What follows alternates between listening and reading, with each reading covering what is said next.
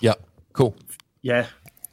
No worries. Well, that's going, so feel free to shoot whenever you're ready. Hello. Welcome to the Last Drinks podcast. I'm Will Hitchens. This is Mitchell Ford. We are joined today with Jack Nagle from Real Drug Talk. Welcome, Jack. Hey, thanks for having me, guys. We linked up on Instagram, and yeah, so we're going to be appearing. We just did a conversation with him, and now, well, he did a conversation with us, him with us with him, him. Now we're doing us with him, him and us. Yeah, us with him. Yeah, 2 hours with me. You're going to have to like book in for a counseling session or like meditate or something afterwards. You know? Yeah, that's it. Yeah, awesome. Yeah, thanks, Jack. We had a really good chat on your podcast. That was great.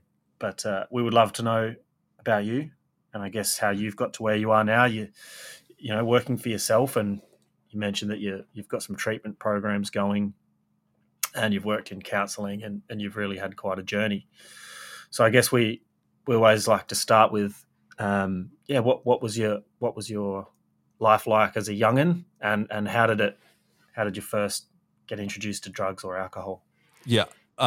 Cool. So, the elevator version,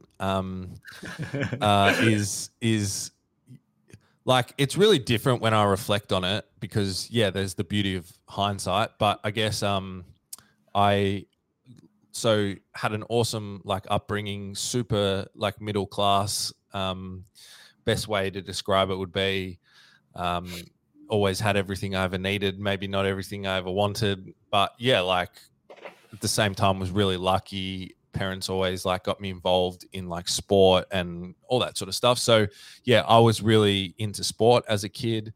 That's kind of all I did. Loved like AFL, footy, and cricket, you know, pretty stereotypical Aussie kid. Just what happened actually when I was younger was that I was playing footy at school and I broke my jaw in like a school football match. So then I was like out for the footy season. And then when we came back, it was summer, and I've always been pretty tall. So, you know, naturally, like when you're tall, people just say, oh, you should play basketball. So I started playing basketball, and I really liked it because, you know, I just liked all sports. But in hindsight, I didn't like, if I had my time again, I probably actually would have just kept playing footy, but I was better at like basketball. And then there was obviously like validation because I got like, you know, recruited into the rep teams or whatever. So I did that. And that was kind of like my childhood from, you know, like early, just leaving like primary school or whatever you want to say to through to like early 20s or just before.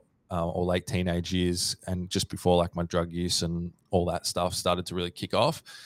But for whatever reason, when I look back on it in hindsight, even though I was like really happy-go-lucky, everybody liked me, you know, I had friends, all that sort of stuff, was never interested in school, like academically, like could not give a fuck. I was that kid that just, you know, just was not interested, but loved going to school to like see my friends and socialize and all that sort of stuff. So, but yeah, looking back on it, I was actually like super insecure.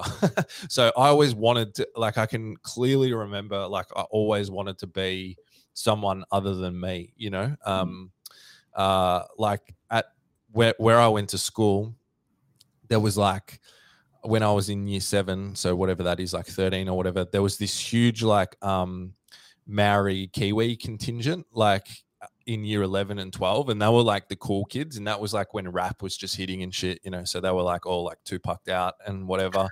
And like my best friend, or one of my best friends' names was Jack, and he was Kiwi as well. And I can remember like, I started like doing like Kiwi accents, you know, because I just wanted to like fit in. I was like that. And it's kind of weird when I look back on it that I had that going on. So yeah, just like desperate to be liked, pretty like, I guess you'd call it like anxious when I look back on it now. And just always thinking about what other people were thinking of me, like always. So it was kind of a weird mix. And yeah, like it just sort of, I think that part of that like added to the problems that I had with like substances. So yeah, like I was playing basketball flat out. And it was like Monday to Friday, Saturday and Sunday. Like I was playing every day, twice a day, like getting up at 5 a.m. training, you know. It was like bordering on like semi-professional in those like late teenage years. So I didn't have, so all that was going on, and I didn't have like a traditional teenage upbringing. Like I just kind of wanted to go and be a bit normal, like chase girls and start going to the parties and stuff. So then what happened, it's kind of like the perfect storm when I look back on it. Anytime there was like some break, it was a public holiday or we had a bye or whatever reason was happening with like with basketball, I would go out and like to the party and I would get like fucked up. I would like make the most of my opportunity and just like drink and all that sort of stuff. So pretty much when I look back on it, yeah, my experience with substances has always been like to excess, and yeah, has always been just like all or nothing. But in saying that, like I was always like scared the first time I used like different drugs. Geez, this is a long fucking elevator ride. Sorry. And that's good, mate. And yeah, like I was always really nervous about it, but like when I used them, I just loved it, to be honest. Like I always loved it.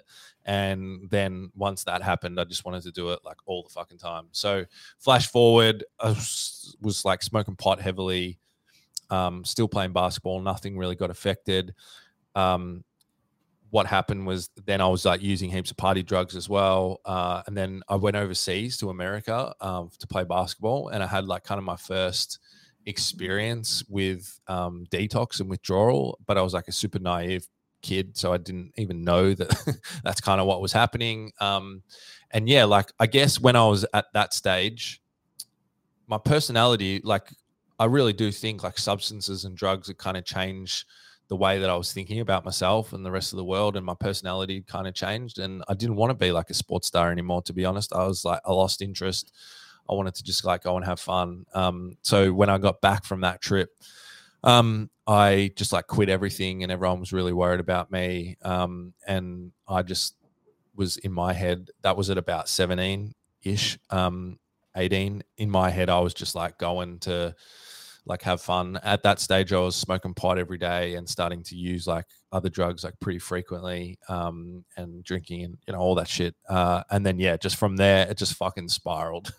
There was a few other like key moments. But basically what happened in the end was, yeah, I just progressed through using different drugs and partying, and just kind of fell deeper and deeper into it. My friendships and associations and all that stuff started changing. Yeah, just started going down the rabbit hole more and more. Flashing forward to kind of the end where, yeah, I was like using ice. That was kind of my thing in the end. The main drugs that I used was, I didn't even see alcohol as a problem, to be honest. But I was drinking like nearly every day. Like you used to just drink like goon. Yeah, I used ice. I started using like intravenous, like, so yeah, like shooting up. So my life was kind of fucked when I started doing that. I was using like prescription drugs like Xanax mainly, and smoking a bunch of pot. And I just did that for like few years, and things just got super bad. Mental health deteriorated and all that sort of stuff. Yeah, just like really stereotypical fucked up shit.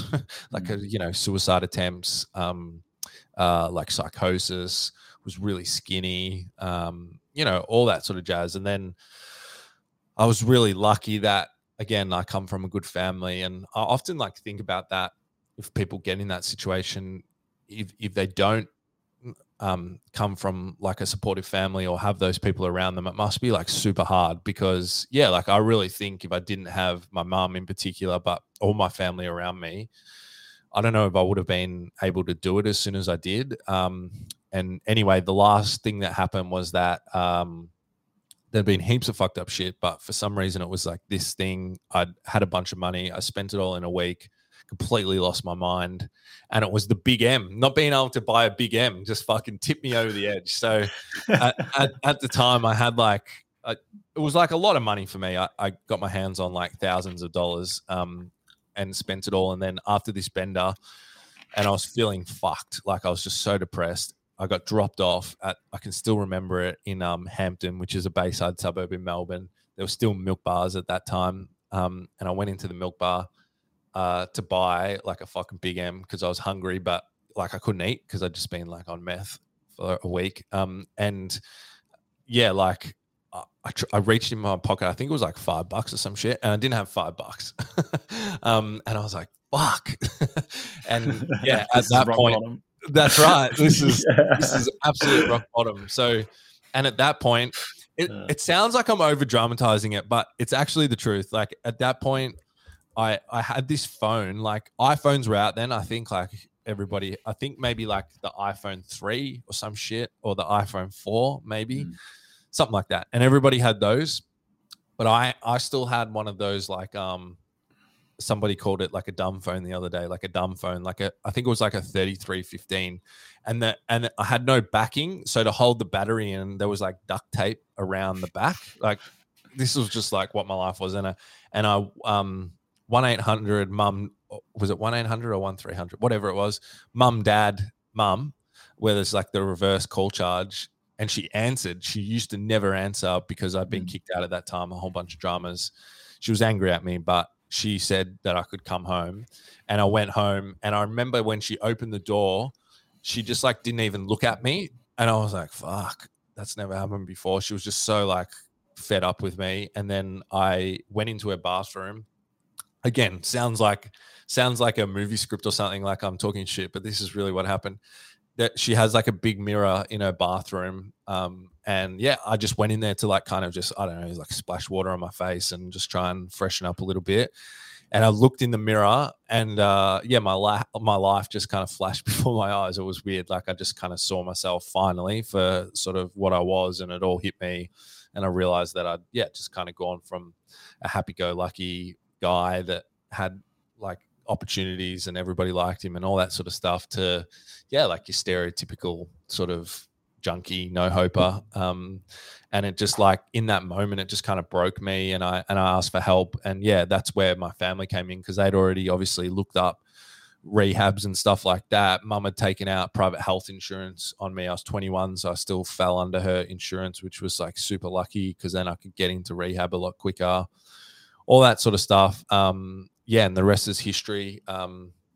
There was a couple of key things that happened in rehab. Like I struggled with it, but the staff there, were like people in recovery as well as being professionally qualified. And the big thing that did it for me and kind of sent me on this path of what the whole thing that I do now, was the guy there, because I'd seen other professionals before that, and I just kind of had in my head, oh, this is going to be another fucking whatever thing. But the guy there started like telling me his story, and it wasn't his story. It was completely different. He was like from like a rich suburb, and was drinking mainly, all that sort of stuff. But he explained his story to me, but he was able to kind of explain to me like how he felt intimately. And I had been feeling like that for years, but like I'd never told anyone, and it fucking blew my mind. Like I'd never heard anyone talk like that before. And I guess I had that like instant connection / like trust and hope that, oh, maybe then this could work for me too. I'm not alone, all that sort of jazz. So like I just gave it a go. Like the quick version is that was like 11 years ago, and life's awesome. I never kind of look back. So I sort of, don't get me wrong, there was a lot of hard work in there and stuff like that, but I count my lucky chickens. I just feel super, super, not even grateful, to be honest, like super lucky that just like everything aligned as it did. And I was able to change up my life. So what age did you go to rehab? Like when was the first point that you 21, but the interesting thing or maybe actually just before my 21st, maybe 20, because I turned 21 like very early into recovery, which was like super weird because I had no friends at my birthday party, and I just invited all these people that I'd only just met from like rehab and 12-step groups and stuff like that. But anyway, but the interesting thing was that I definitely, probably like 2 or 3 years before that,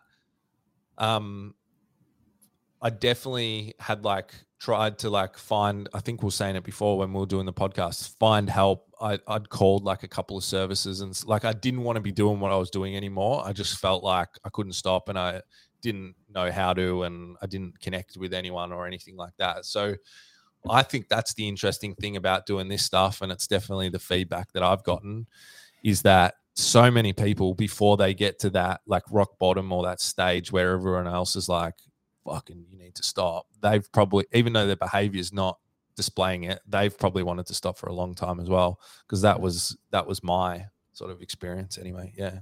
Wow. That's an incredibly young age to go through all that, like to deal with that kind of addiction at that age. Like that must've been challenging. Yeah. You reminded me of like when you sort of, because I remember when I was sort of in the spiral sort of with my alcoholism. Yeah.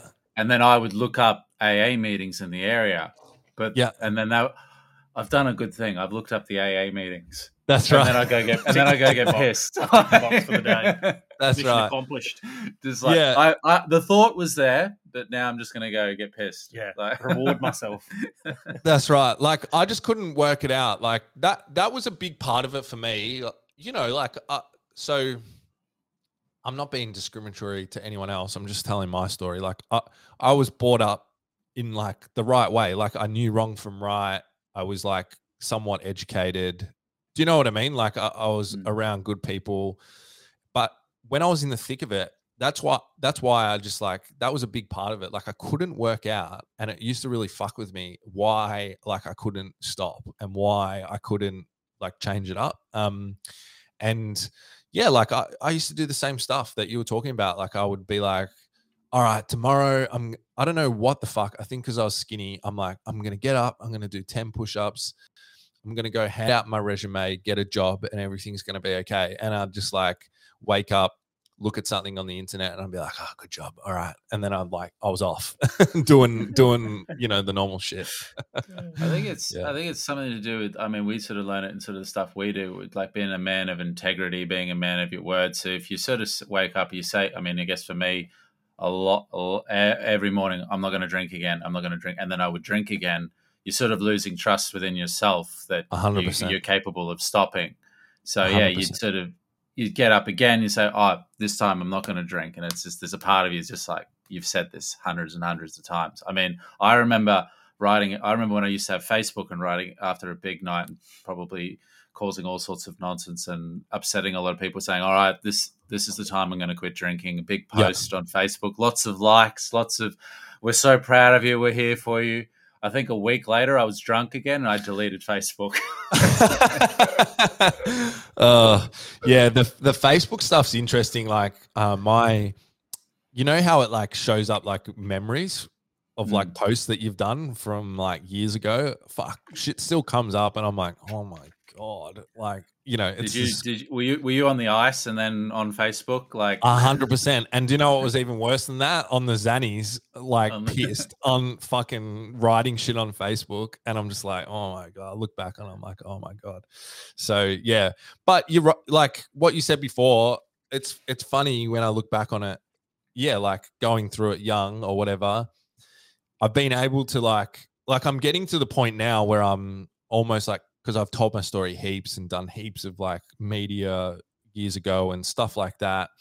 And I'm getting to the point now where I'm like thinking about how I can still do this stuff, but not be like sharing my story as much because yeah, like it's like 11 years down the track and it's like how it's played out is I'm lucky enough to be able to like look back at it and go, I was just a young guy that was like confused and went through this period when it could have very easily been, yeah, like a lifelong thing and something that really fucked up my whole life, you know? So yeah, it's excellent. It's excellent. You've got through it.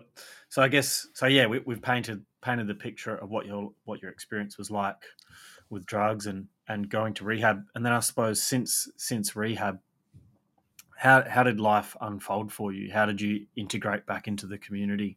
Yeah. So for me, that was like 11 years ago. There probably was like some things out there, but there wasn't heaps. So I remember when I went to rehab very much, the message was pretty much everywhere that you've got a disease, that this is like a lifelong thing, that you can like never drink or do drugs again, and that you're going to have to like do meetings for the rest of your life, essentially. Sounds fun. Yeah, exactly. And a monotone voice as well. Yeah, yeah. So, the rest of your life. That's right. Until death. That's right. You know, the thing that always makes me laugh is like, it's like, and even when you're sober, your disease is doing push-ups in the background waiting for you. And I'm like, fucking hell. That's a message of hope if I've ever heard one. Oh my God. So yeah, there was like, it was such a weird time, and like, I have to be honest about it because it's like the truth. So they told me that at rehab, and I was like, fuck, that's fucked. No fucking way. Right. And there was this whole like internal battle, and I thought it was super fucking weird, but equally at the same time, I was fucked. Like I was fucked. I'm talking like emotionally, and like, I really wanted my life to be different. Like, and I really wanted to stop wanting to die, basically. Like I was super fucked. And so with, even though there was like some funky shit going on that I wasn't about, I was like willing to do it because there was evidence that there was people that had been in my situation and their life was better. And I was like, I'm doing that. And I went like, so I was skeptical about it. And then what actually happened was I went to a meeting, and there was like somebody's like sober birthday at the meeting, and they were like 20 years sober or some shit. And he was a doctor. And he was a doctor before he got sober, and he used to like steal drugs and like, you know, shoot up like pethidine and then do like surgery on people and stuff. And he was like telling his story. And I was like, that's fucking cool. He was like a character, you know, I was young. I was like an idiot. Yeah. And, but then all these people like getting up, all his friends from like 20 years of being in the meetings. And they were like all telling stories about him and stuff. And just in that meeting, like it was really inspiring. And I was kind of able to forget about all the weird shit about it and just go, yeah, like I'm going to give this a go. So it was really that like connection piece that was super like attractive to me. And then I went back to the rehab that night, and they have these like little pamphlets in like 12-step programs, like, and I think it was like, am I an addict? And at the time, it was the first time I looked at it, and I went through it, and I just related to like every question. You know, there's questions in there like, once you have one, can you not stop? Has your drug and alcohol caused you to, you know, all that stuff. Mm. And I just went, all right, well, there's stuff that I don't vibe with, but a lot of this stuff is like relating and landing. So I just kind of threw myself into like doing the 12-step stuff and just like convinced myself that it was the thing. And even though, you know, I don't do it anymore, and I like disagree with like the core fundamental philosophies around it and stuff like that, when I look back on it, after rehab, getting involved in that community, like doing the steps and shit through there, it is like good self-development stuff. Like it helped me to like change my life. So that was really like my path into it. And then equally at the same time, you know, like I went and got my, I never knew what I wanted to do, but I was inspired by these people. So I went and did my, like drug and alcohol qualifications, and became like a drug and alcohol counselor, and got a placement in a rehab, and started working in a rehab and all that sort of stuff. Was doing all that, and life just got good, like really quickly. Like everything changed. And then there was a couple of defining things that happened like in 2014 ish. So I got sober. It was like 2011. Yeah. So about 2013, 2014, when like the ice epidemic hit the papers, at least, I like did this story because they called the rehab looking for someone. And I did this story like super naive. And then they put it, the Herald Sun's, the paper here in Melbourne. And then they like plastered it, like two-page spread. It was on the front page, and then two-page spread like 4 pages in. And then I just became like the poster boy for like meth addiction in the ice epidemic. It was fucking weird, man. And I did, like, I literally did. I look back on it. It's actually kind of traumatizing because I had no like media training and all this shit. But I literally did like every media, like mainstream media outlet. In like 2 days, I was like, I did the Project. I was on the Today Show. I like did all the radio stations around Australia. Yeah, it was crazy. It was fucking crazy, man. And then like the whole rehab was like going off the hook, like with the phones, people calling, all this stuff. So that kind of helped me in my career, I guess, to get some sort of like a profile. But yeah, it was kind of a bit traumatizing. But the good thing that came out of it that I was blown away by was, I opened my personal Facebook and like I literally had like 2,000 to 3,000 like messages of people just going like, can you help me? I've never heard anyone kind of talk like that or whatever. And it's just sort of set me on this path of, yeah, wanting to not just work with people one-on-one, but yeah, like do this kind of stuff, podcast and all that sort of stuff. So that's when I started Real Drug Talk and yeah, we kind of went in a bit of a different direction. So yeah, that's been a bit of the journey and it's been cool, man. Like I always say, partly because of that media exposure and then just like doing a bunch of different stuff off the back of that, like I've been able to, like find myself professionally, probably in places that like I don't deserve to be, you know, like as the lived experience guy, like I say that tongue in cheek, but you know, like people like government councils and doing like public health policy around drugs and alcohol and stuff like that with like professors and things like that. And I'm just like, what the fuck is going on? But yeah, like it's all kind of happened and I've just been lucky, because of like my story and putting it out there and stuff like that. So yeah, it's really cool. It's really cool. That's so wild. You must have had some real moments of, I guess it would have felt surreal. Just like smoking ice led to this. Yeah. That's right. Wow. That's right. Well, it is interesting. Like I've found that so much, just not even, you know, like I just think about, we had like our first child a year ago and it, you know, I was like, my wife has like some female issues and yeah, she was like really nervous about fertility and conceiving and all this sort of stuff. So we did all these different things and whatever.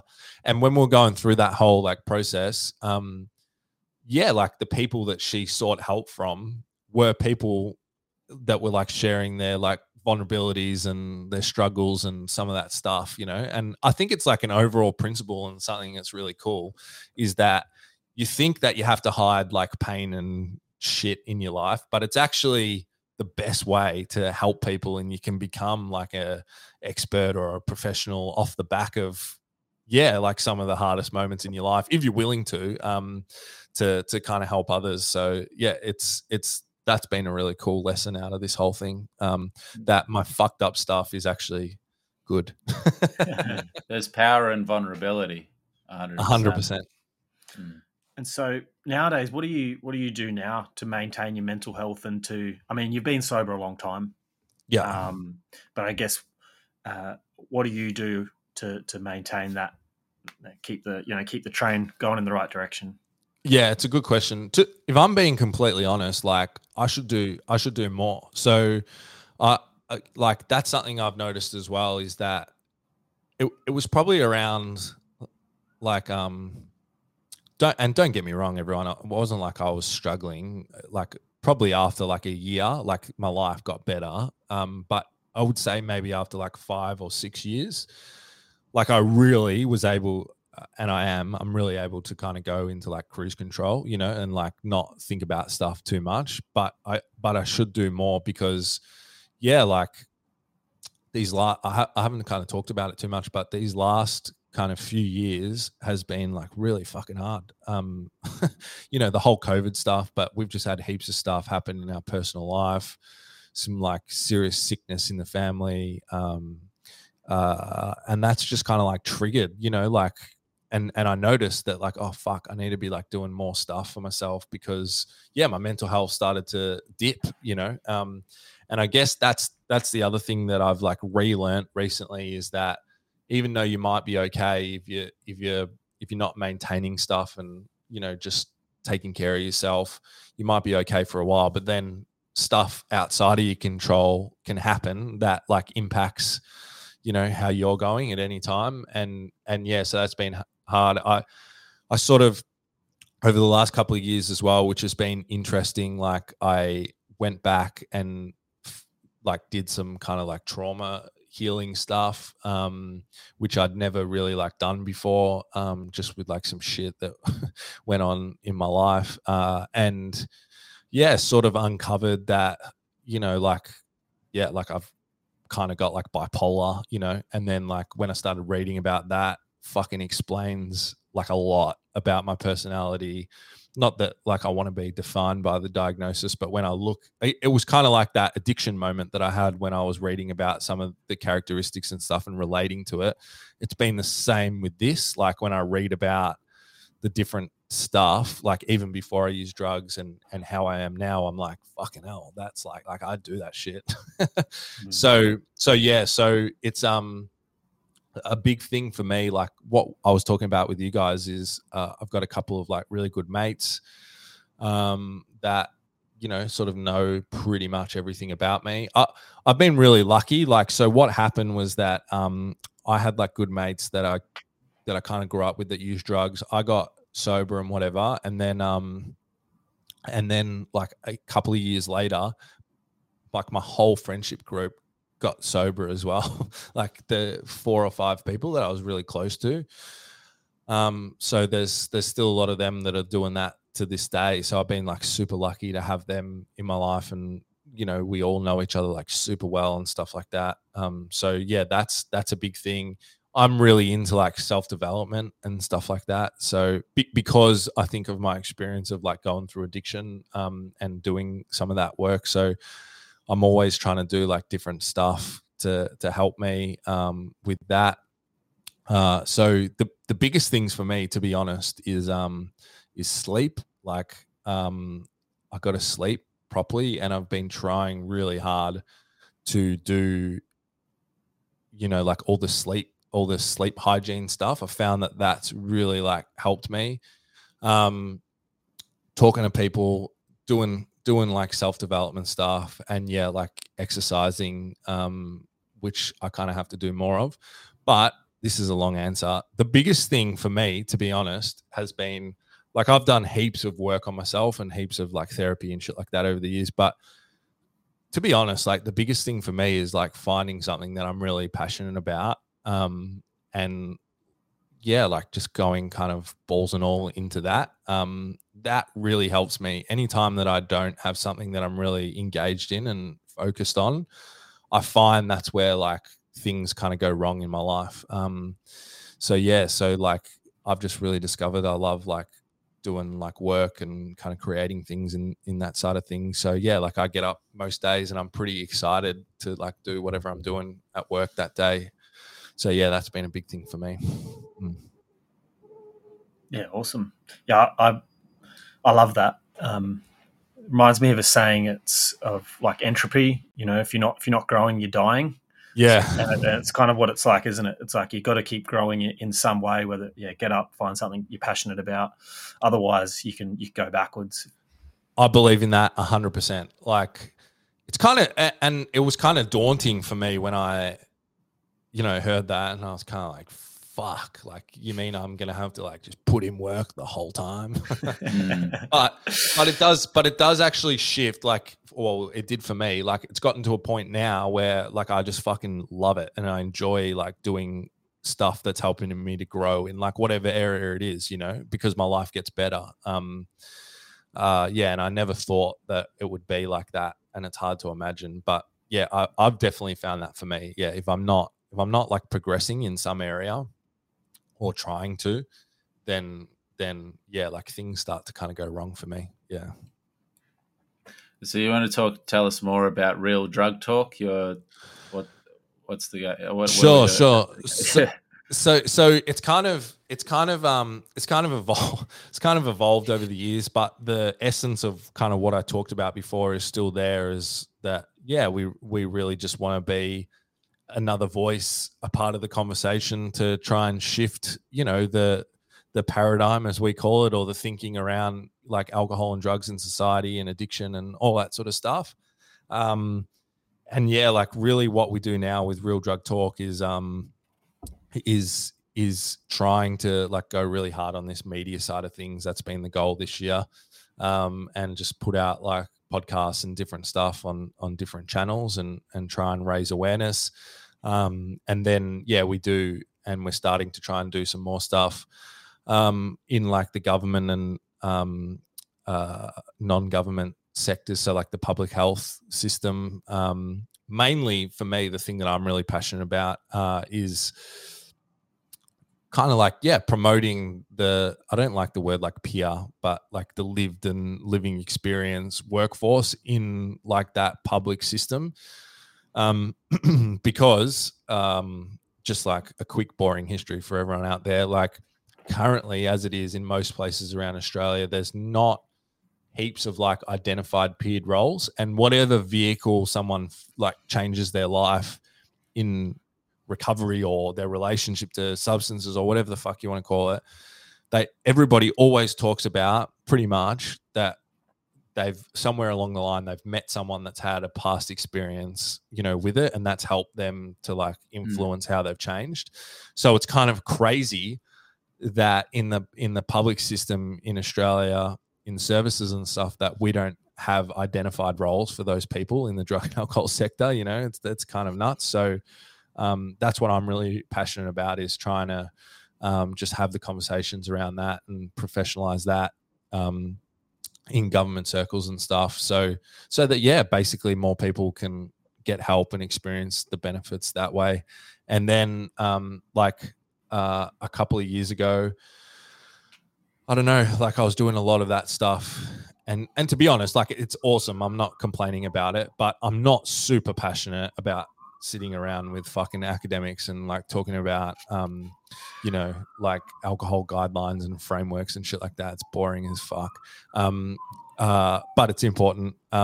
So yeah, a few years ago, like I kind of was just having a lot of people talk to me, a bit like you guys, I guess, that sort of, I don't know how to explain it without sounding like I'm stereotyping people. I guess I kind of will, but just people that maybe didn't fit the mold of like what you'd see, people that didn't have my story, basically people that were like professionals or you know, like had bad addiction problems, but were like still functioning for whatever reason, like single mums, stay at home mums, whatever it was, people that were still kind of functioning on some level, but had these like addiction problems, wanted to change it, but didn't want to go through like the traditional sort of route. So, yeah. And I just kind of went, well, I really actually get lit up when, you know, I work with people and can see change happening with people. So yeah, we started, Connection Based Living, which is basically, yeah, like a, coaching program, for people, and yeah, we help them to overcome addictive patterns without going to rehab. That's sort of focused around, you know, yeah, like having at least a decent sober period and working on all the underlying issues and stuff like that. And yeah, that's been really cool. It's had really good like take up and stuff like that. So yeah, they're the things that we do at the moment. It's too much though. Like I just want to fucking chill out eventually and, do something minimal.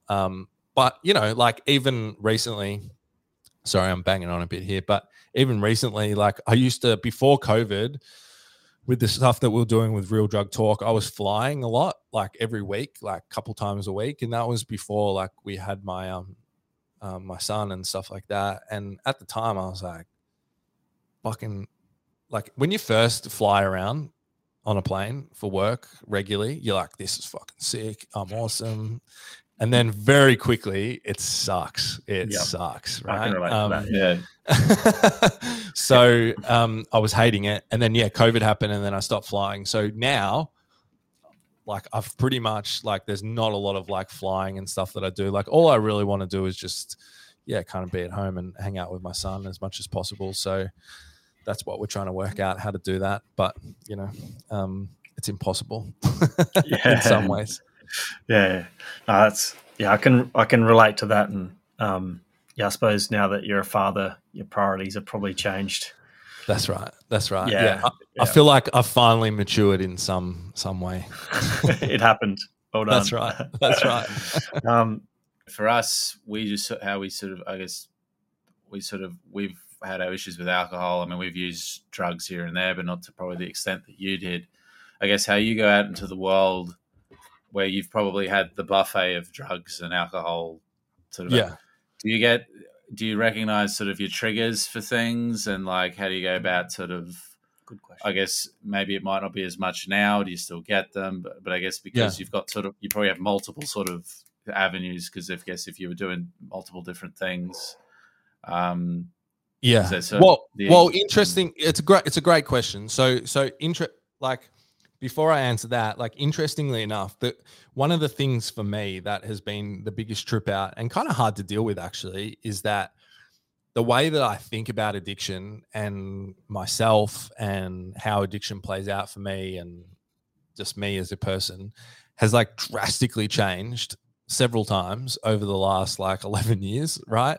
So first of all, like I've kind of come to the understanding through, like I feel really lucky that I've been able to have my own experience, but then also meet, these researchers and professionals and from all different fields that have like dedicated their life to different stuff and read the different papers and all that sort of jazz. And like, this is just for me, like people have all different understandings, but see, there goes my dog, is that I no longer believe in that thing of like you're an addict or you're an alcoholic in the sense of once you've had an issue with substances that you're going to always have that issue. And I didn't always think like that. But what I've found is that, definitely I'm a promoter of like the harm minimization thing basically, right?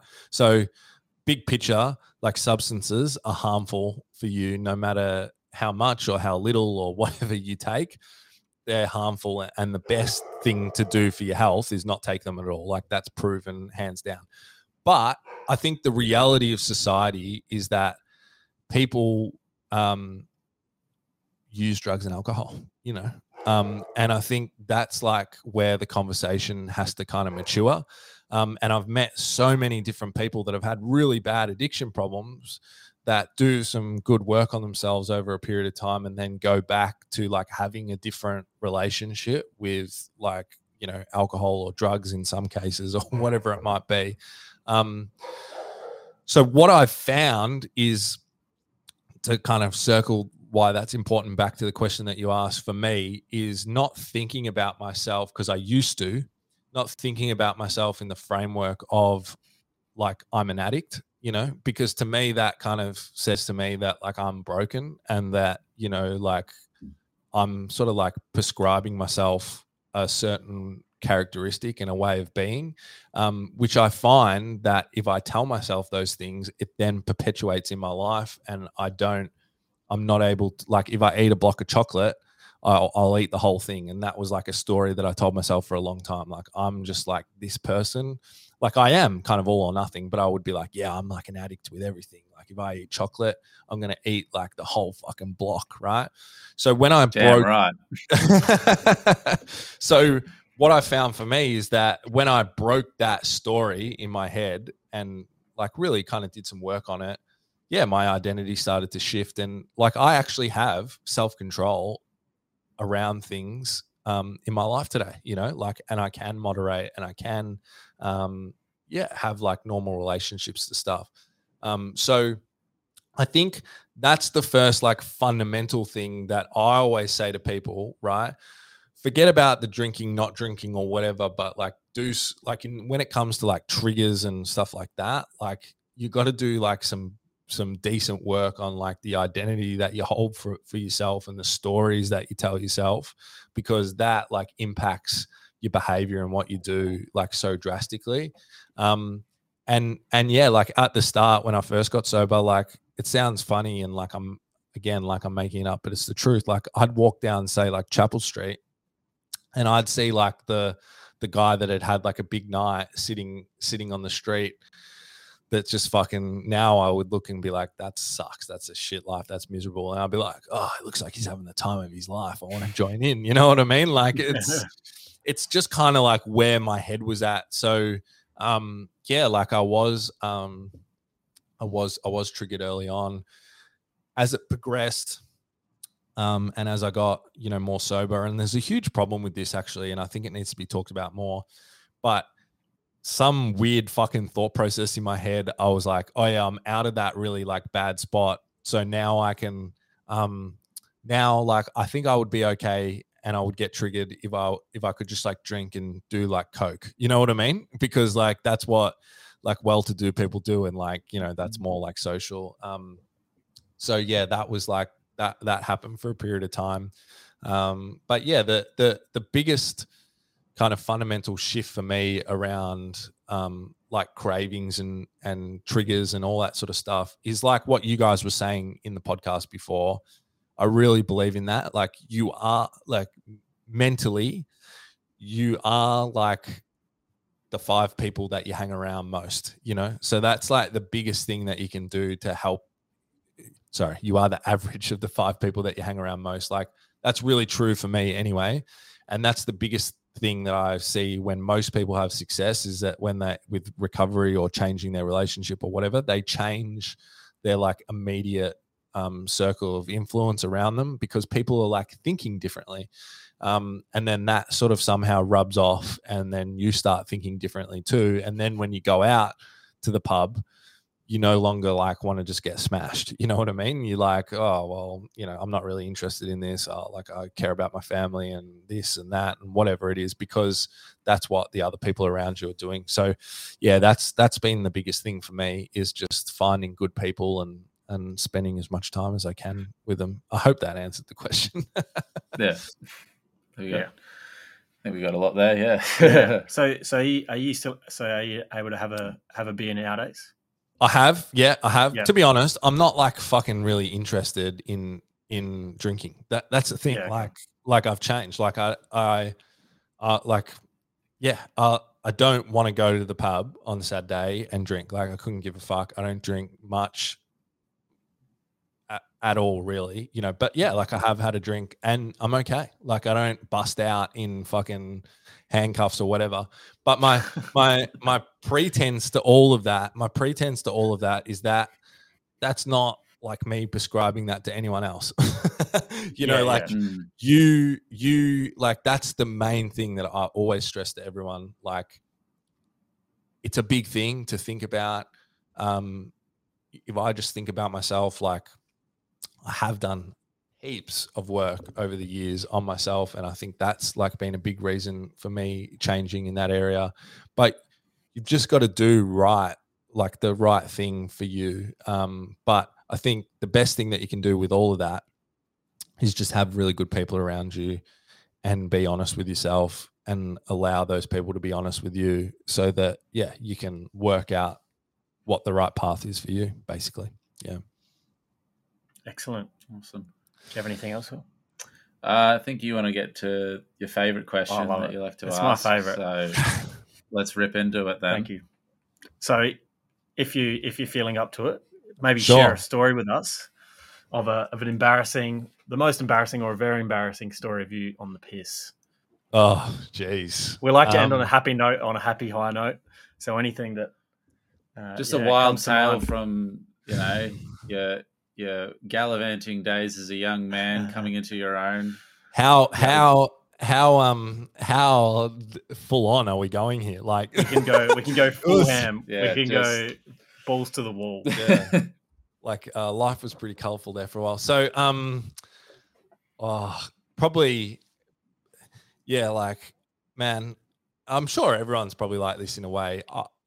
I hung around, like my mates were fucking dickheads. I was a dickhead too. So they were very much like if you fell asleep or something, they would like take advantage of you 100%.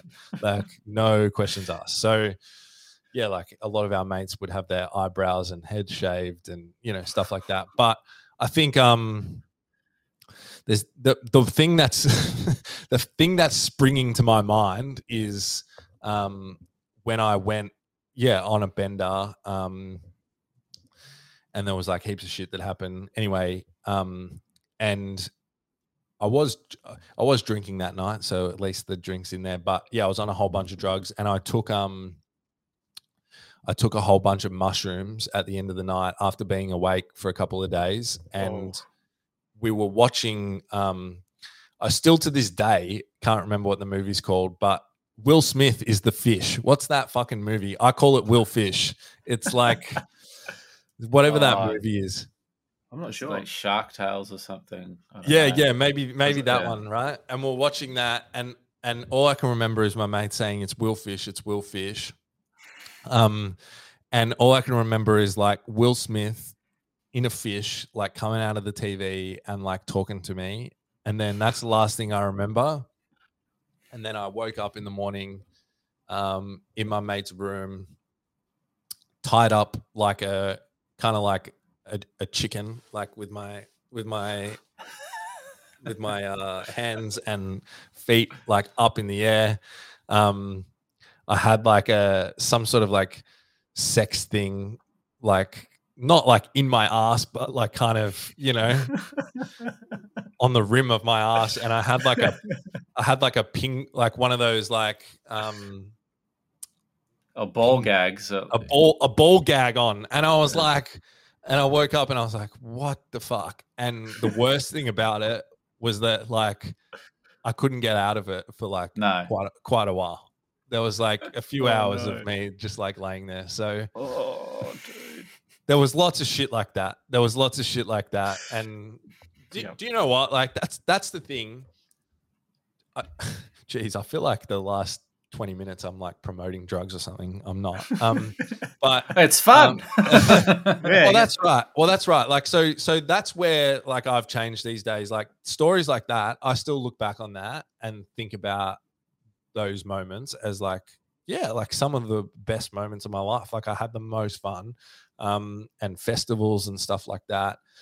And I just think that, you know, that's where the conversation has to get to with everyone. If we're actually going to help people to change and go down a different path is, yeah, not like try and fucking tell people a lie. Like the reality is like drinking and taking drugs and stuff like that can be really fucking fun, you know? Yeah. Definitely. But you know, you just have to know the signs and, you know, some of the stuff that can bring you unstuck. And I think if we get to that place and we can have those conversations with people, they're more willing to kind of accept the other stuff you say because they know that you're not talking shit to them, basically.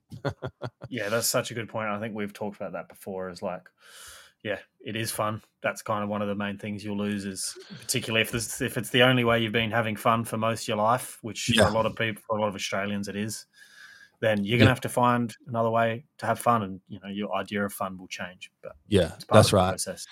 And that's the important part too. Like, and that's what I was saying before about, you know, like, so yeah, I did 10 years like completely sober before I had a drink at all.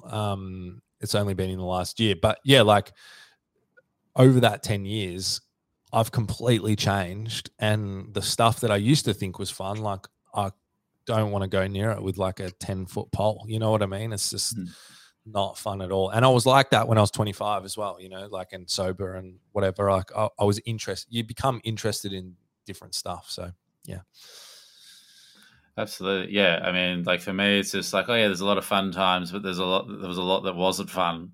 And, you know, you got to play that risk to sort of, you know, whether that's going to occur again. But like now being sober and sort of actually going out and finding new other ways to have fun, it's just like there's not less of a risk of it. But, you know, my life can be completely fallen apart by going for a swim in the ocean in the morning or just working out. Like, so, yeah. And it's, I guess it's just, it could be an age thing. It's just maturing. It's just finding different, just liking different things now, and you can find new things, find new ways to have a good time, and far more fulfilling things to have a good time for sure. But yeah, you go to AA meetings, and it's always fun to share sort of fun yarns from back in the day of getting loose, and yeah, just to show we're all human. We've all made mistakes. That's right. That's right. Yeah, that's right. Thanks for having me, guys. It was awesome. As I said when we were chatting, it's just cool just seeing more people talking about this stuff with heaps of different perspectives, you know. Yeah. I know a lot of the people that I talk to are on Instagram finding out about different things like this, and it leads them to help. So yeah, it's awesome. I think it's going back to what you were saying about relatability. So yeah, like having people out who are open and sharing sort of their experiences and being able to pick, because yeah, that was for me, was just like, I don't know if people can relate to what I've been through. And then you end up meeting people, you start sharing stuff, and they're just like, yeah, what else is new? Like I've experienced, like, you know, even like with Mitch has sort of been sharing stuff with me, and I think he's just like, oh yeah, I've been going through this and this. I was just like, yeah, like I went through it as well. Like it's just, yeah. And then there's just like, oh, I'm not alone in this. Yeah. Like there's plenty of people going through similar things. I guess that was the big thing for me, was like my journey is not really that unique with a lot of it. Like there are sort of elements that people can relate to, and yeah, it does help, rather than like, I do sort of connect a bit more with someone who's sort of been through it than opposed to, like someone who's read it in like a textbook or something, like trying to sort of 100%. Guide me through addiction. It's just like 100%. Come to the pub. Let's go do some ice, you know, we'll take you through it. Let's just 100%. And I actually think like, not to like put any story above each other, they're all important, but as it currently is, I think, you know, like stories like yours, Mitch, are super important, you know, around just like, because that was always the thing. And I always think about that when I was young as well. Like I always wanted people to look up to, like, as I said, I always wanted to be someone else. So I was always searching for like people to lead me in the right direction. And I always think about that, you know, like when I was younger, there was people like with your story that I thought were cool, and I found them on the internet and started following them or something. Maybe it might've like curved how I like used substances and, you know, prevented me from going all in or whatever, because I think sometimes it can fall into that thing of like my story, and I try and be conscious of it as like, if you use drugs, you're going to be fucked. And that's like, it's not the case for a lot of people. It's actually like the evidence, the data says that it's like, you know, 1% of people end up with that really like hardcore addiction story. But there's a lot of people that there's a whole spectrum. It doesn't mean that they're not experiencing bad stuff from substances, but they might not hit that tippy end. And if you can impact people and catch them before they get there, then, you know, that's the best thing really. Yeah. So yeah, it's very cool. Oh, thanks for that, man. I appreciate you saying that. I think we'll call it there. So thanks for joining us, Jack, for our episode of, it was a good yarn. We learned quite a lot. Definitely. Yeah. And so if you want to learn more with Jack, we'll be linking his information sort of in the bio of this video, but it's Real Drug Talk. It was on Instagram, and then I guess wherever else, if you use other platforms as well. Instagram. Just Real Drug Talk, Instagram. Yeah. TikTok we're actually popping off on. So if anyone's a TikToker, check us out there. But, we're still trying to figure that out as well. So a couple of old duds trying to figure out the new sort of social media fucking ways. But anyway, this has been Last Drinks. I'm Will Hitchens. This is Mitchell Ford, and we'll see you in the next one. Thanks, Jack. Cheers.